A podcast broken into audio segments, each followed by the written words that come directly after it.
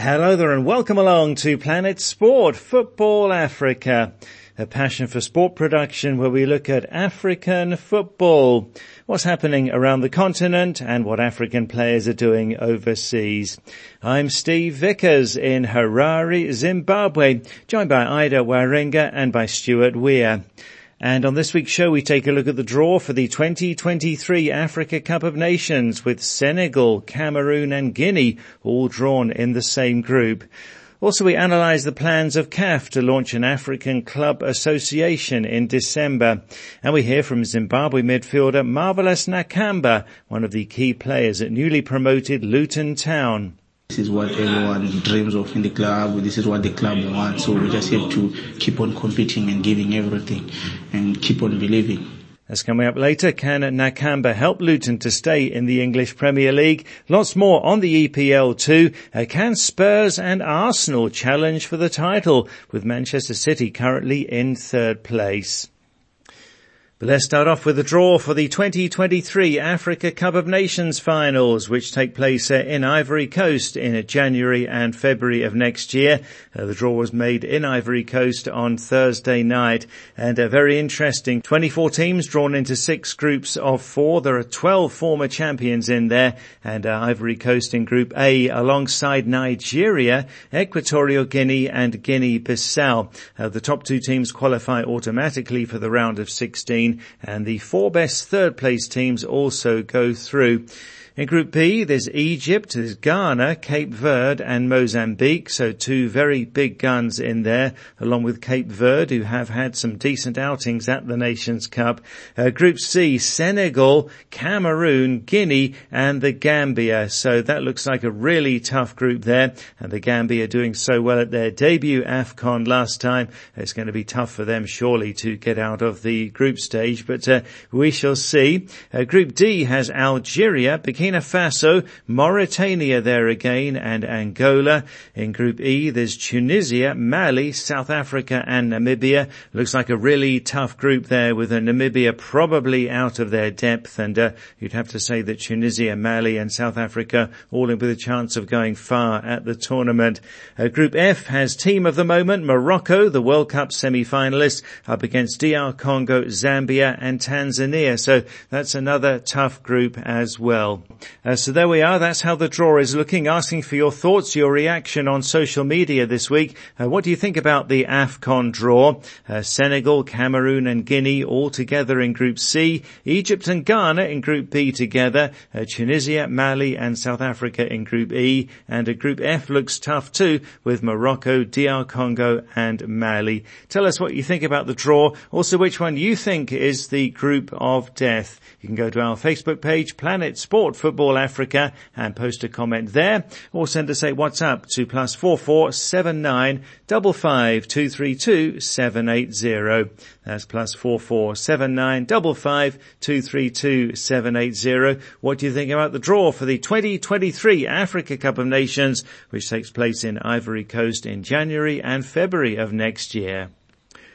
Well, away from the Africa Cup of Nations draw, lots to talk about. It's been a busy week in African football. Uh, the draw was made for the 2023 CAF Women's Champions League on Monday. Remember, Ivory Coast are hosting, and the draw was conducted by two African women's football legends, uh, Fernanda Cheche of Ivory Coast and Janine van Wyk of South Africa. She captained Banyana Banyana uh, to glory at the 2022 Women's Africa Cup of Nations. Uh, so the hosts, Athletic Atletico d'Abidjan have been drawn in Group A alongside the inaugural champions Mamelodi Sundowns, also their SC Casablanca of Morocco and JKT Queens of Tanzania. In Group B, the reigning champions AS FAR of Morocco are there alongside Ghana's Ampem Darkoa, Hurricanes of Equatorial Guinea and AS Mande of Mali. And the 2023 CAF Women's Champions League takes place from the 5th to the 19th of next month. And also the inaugural edition of the African Football League kicks off next weekend uh, with the quarter-final matches and CAF has unveiled Visit Saudi as the main sponsor of the African Football League. There's been much speculation about uh, where the money's going to come from uh, for this competition and it looks as though Visit Saudi are going to be underwriting a lot of the expenses. So there's eight teams in the African Football League starting with the quarter-final first legs on the 20th uh, of this month. That's next week weekend and the final on the 11th of November. Uh, CAF say the partnership between the African Football League and Visit Saudi represents a significant milestone for African football and for Saudi tourism, uh, creating a bridge and a partnership between two worlds that share a profound passion for football. Uh, much more on the African Football League on next week's show. Well, next here on Planet Sport Football Africa, brought to you by Passion for Sport, in an interesting move, uh, CAF say they will launch an African Club Association in December.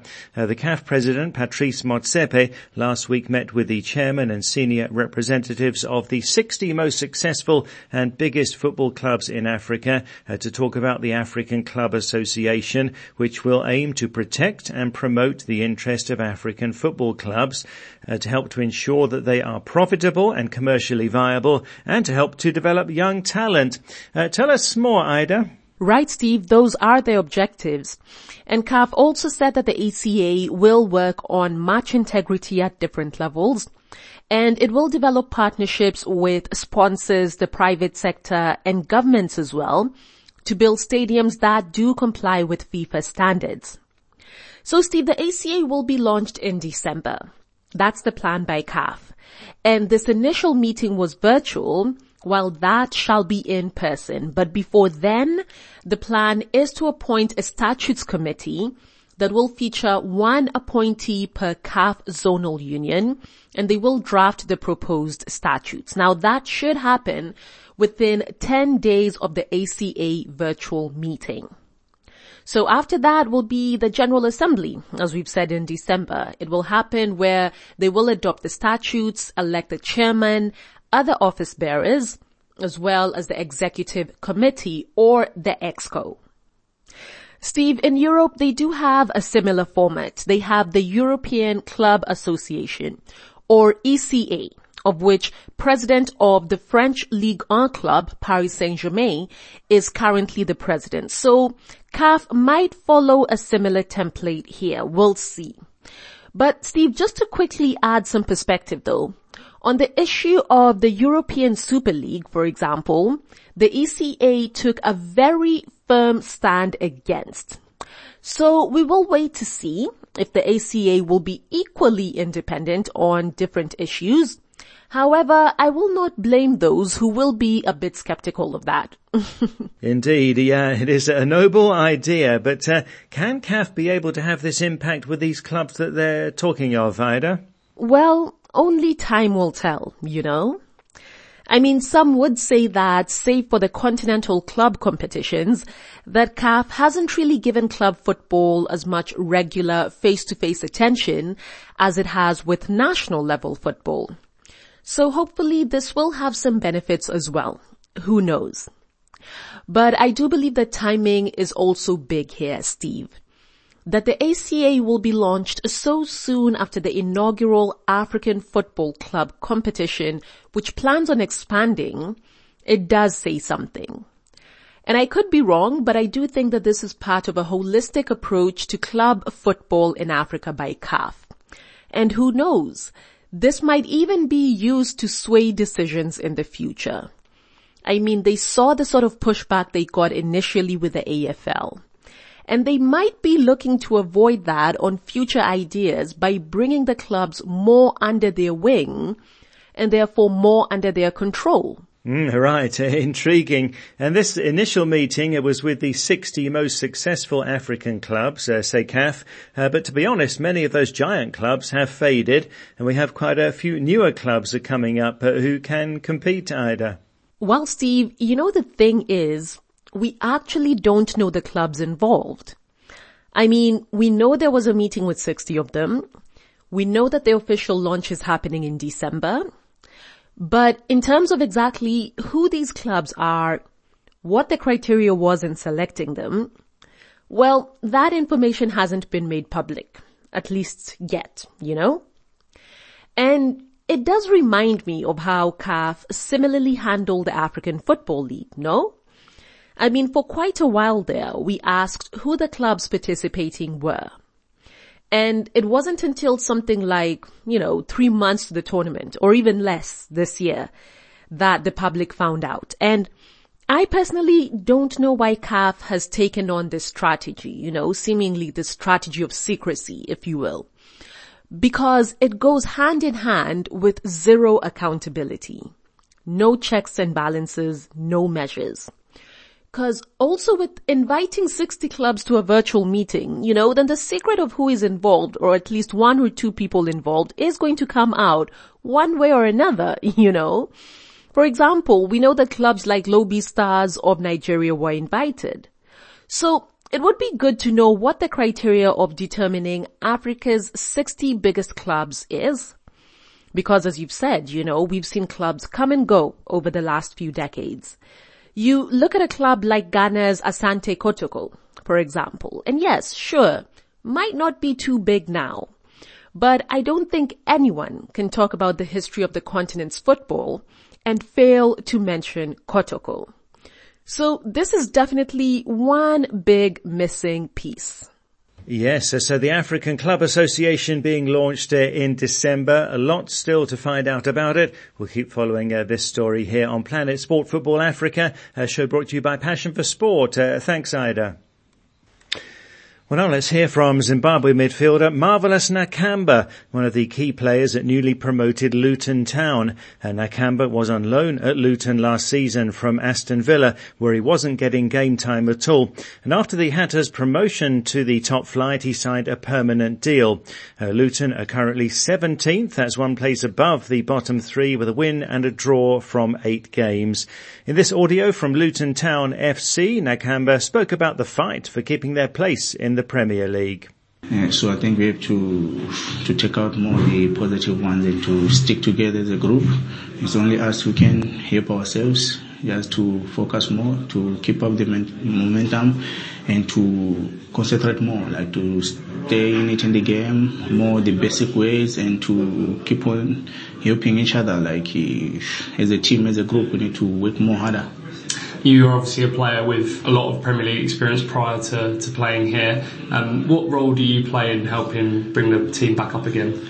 Yeah, of course, like I try to be there for the team to encourage each and everyone. We have to look out for the positives. We can only help ourselves by working hard, by helping each other, by not giving up as a team. So I think also the culture of the club, everyone to push each other, to keep on pushing and believing like it is possible. You mentioned the fans earlier. They obviously saw a lot of winning last season. Um, how much has their support been helpful for you guys? I think it has been very, very helpful throughout home and away and they push us and think now it's up to us as a group to to give them something defense, like to be there for the whole 90, 95, 100 minutes, like to be there for everyone. I think they are doing their part well. They are there for the club. They are there for the players, each and everyone. I think now us as a team, as players, we just have to put that extra gear as a team, as everyone, and push each other and help each other, like in more in positive way. And you obviously were playing in the Championship with us this last season and now in the Premier League this season. How have you found coming back to the Premier League again? Yeah, of course, it is a dream to to be in the Premier League and competing with the best week in, week out. This is what we want. This is what everyone dreams of in the club. This is what the club wants. So we just have to keep on competing and giving everything and keep on believing. Well, that's Zimbabwe and Luton Town midfielder Marvelous Nakamba talking about uh, the battle to keep their place in the top flight. The audio from Luton Town FC. Well, this is Planet Sport Football Africa brought to you by Passion for Sport. Still to come, uh, Stuart on Tottenham's great start to the season in the English Premier League and uh, Arsenal's victory over Manchester City last weekend.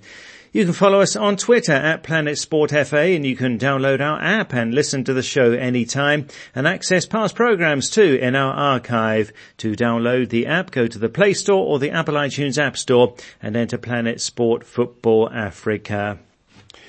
Well, let's go to social media now. And last week we asked, uh, should the Spurs versus Liverpool game be replayed? Uh, Liverpool manager Jurgen Klopp has said that the English Premier League game against Tottenham should be replayed after Luis Diaz's goal was wrongly disallowed by the VAR.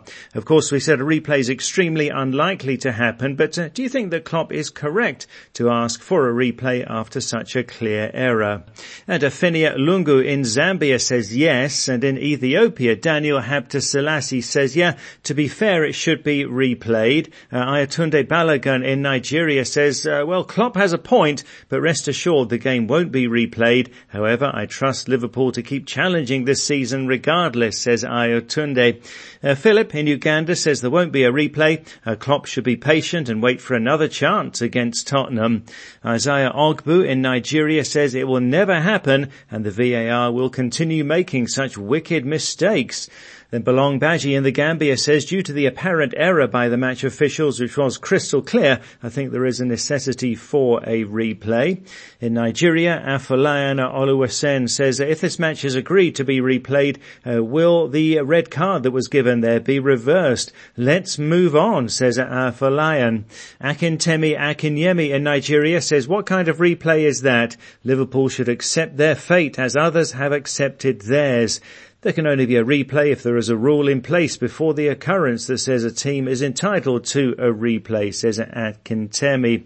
And finally, in the Gambia, Usman Jatta says, I'm in solidarity with Liverpool on this, although replaying the match, I don't buy that, but the decision to suspend the VAR official who is in charge uh, was a welcome decision, says uh, Usman. And uh, thanks very much to everybody who got in touch uh, with us on that one. It's uh, always great to hear from you.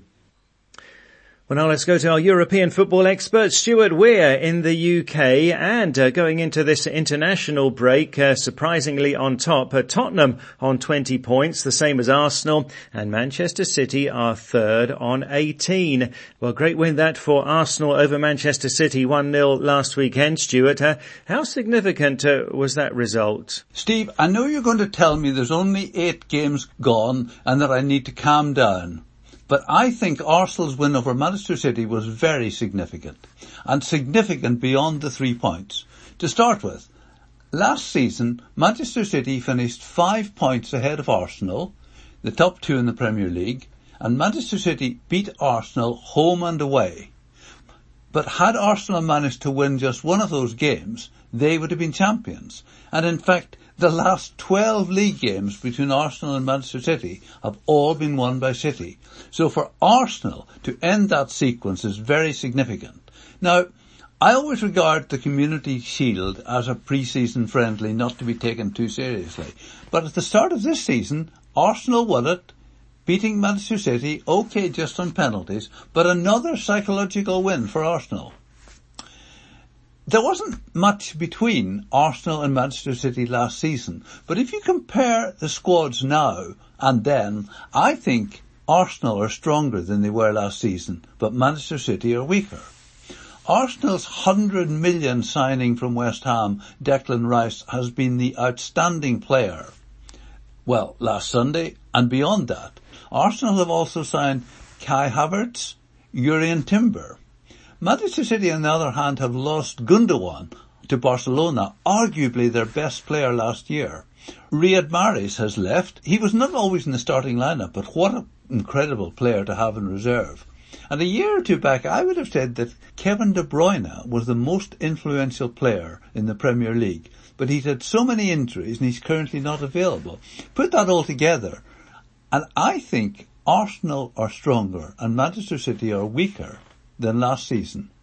In fact, on Sunday, Manchester City only managed four attempts on goal in the entire game. Now, Steve, we talked a few weeks ago about Arsenal signing the Brentford goalkeeper David Raya on loan. We questioned why Brentford would let him go, why Raya would sign for Arsenal to sit on the bench. Well, Mikel Arteta's intentions have become clear, with Aaron Ramsdale starting the season as number one keeper, but Raya has played the last four Premier League games and the two Champions League games, suggesting that now he is the number one. Ironically, Ramsdale recently played 90 minutes for England in a friendly in September. England's number one, but Arsenal's number two. And what else made Arsenal's win very satisfying was that they were without Bukayo Saka, arguably their key attacking player. Saka was injured, bringing to an end a run of 87 consecutive league games. And Thomas Partey, Arsenal's Ghanaian midfield player, came off the bench and was involved in the build-up to the goal. There had been expectation that Partey would leave Arsenal in pre-season, so it's good to see him involved again. You could say that the international break has come at a bad time for Arsenal when their momentum is so high, and their next league game on the 21st of October is away to Chelsea. Now a London derby is always tough, but you could say it's not a bad time to be playing Chelsea. Indeed. Well, yes. So maybe uh, this title race is going to be much closer than many people thought uh, at the start of the season. Um, so, what about uh, Tottenham then, uh, Stuart? Top of the table. Um, many of us wondered how they would do without Harry Kane and uh, with a new coach, and uh, they're doing great. Well, absolutely. I don't think many of us would have predicted that Tottenham Hotspur would be top of the league come the beginning of October. Played eight, won six, drawn two, lost none. They're top on goals scored from Arsenal. Curiously, Arsenal and Tottenham have an almost identical record. Six wins, two draws, both of them 2-2, equal on goal difference, but Spurs have scored more. As you say, when Harry Kane left and when they appointed Ange Postecoglou as their new manager, a manager with no experience of the Premier League, we feared that it could be a long and difficult season for Spurs. But they used the transfer money well, signing James Maddison and Micky van de Ven. Now, I confess I knew very little about van de Ven. He's Dutch, signed from Wolfsburg in Germany, yet to play for his country. But I recently read a newspaper article arguing that he, there's a strong case for him to be seen as the signing of the season so far. Maddison is playing brilliantly, and their new Italian goalkeeper Vicario looks very competent. And another factor is that Son Heung-min has found his shooting boots. Last season, he scored just 10 goals all year, but he's already got six at the beginning of October. And Postecoglou has been very consistent in his team selection, making only five changes all year.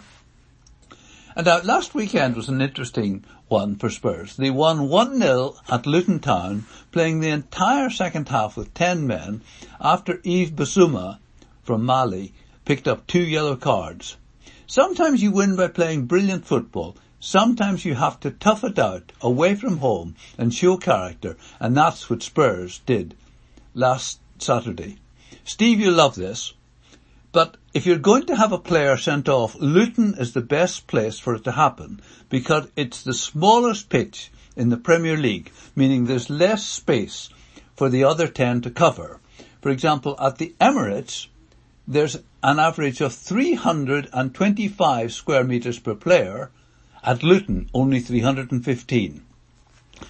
And actually on that, another fascinating statistic I read is that there have been 19 red cards in the Premier League and during the time clubs have been playing a man short, overall, the clubs have scored nine goals and conceded eight. So perhaps it doesn't matter if you lose a man. Tottenham finished eighth last season, so they're not in any of the European competitions. But you know, that could be an advantage, as they have less games to play and more time to prepare for their league games. So I think Spurs could be serious contenders well, we have to certainly uh, say that they're in with um, a big chance after a great start to the season. Um, what about Manchester United, Stuart? Um, it's not been a good start uh, for them. Uh, what a dramatic victory over Brentford uh, last weekend, and some feeling maybe this could be a turning point for United. Well, Ten Hag certainly says this has to be a turning point. Yeah, as you say, Manchester United beat Brentford after being behind for over an hour and both goals came in stoppage time from an unusual source, both from Scott McTominay. And he didn't come on until the 87th minute. Now, there was speculation that McTominay wasn't going to feature in Ten Hag's plans and that he would leave in the summer. and he's certainly been short of playing time up till now. But Casemiro seems to be struggling a bit. And in fact, Casemiro was taking off at half time last Saturday. And one might therefore see McTominay playing more. But two goals in stoppage time, Steve, isn't that what they used to call Fergie time? As under Alex Ferguson, United used to score so many goals and win games late in the day. Steve, I know you love your statistics, so McTominay is the first substitute in the Premier League to come on as late as the 87th minute and score two goals. And curiously, he's the only player in the last 40 years to have scored two goals in the first three minutes of a game. And this is the second time that Manchester United have ever gone on to win a game which they were losing after 90 minutes. Remember the other one? The 1999 Champions League final.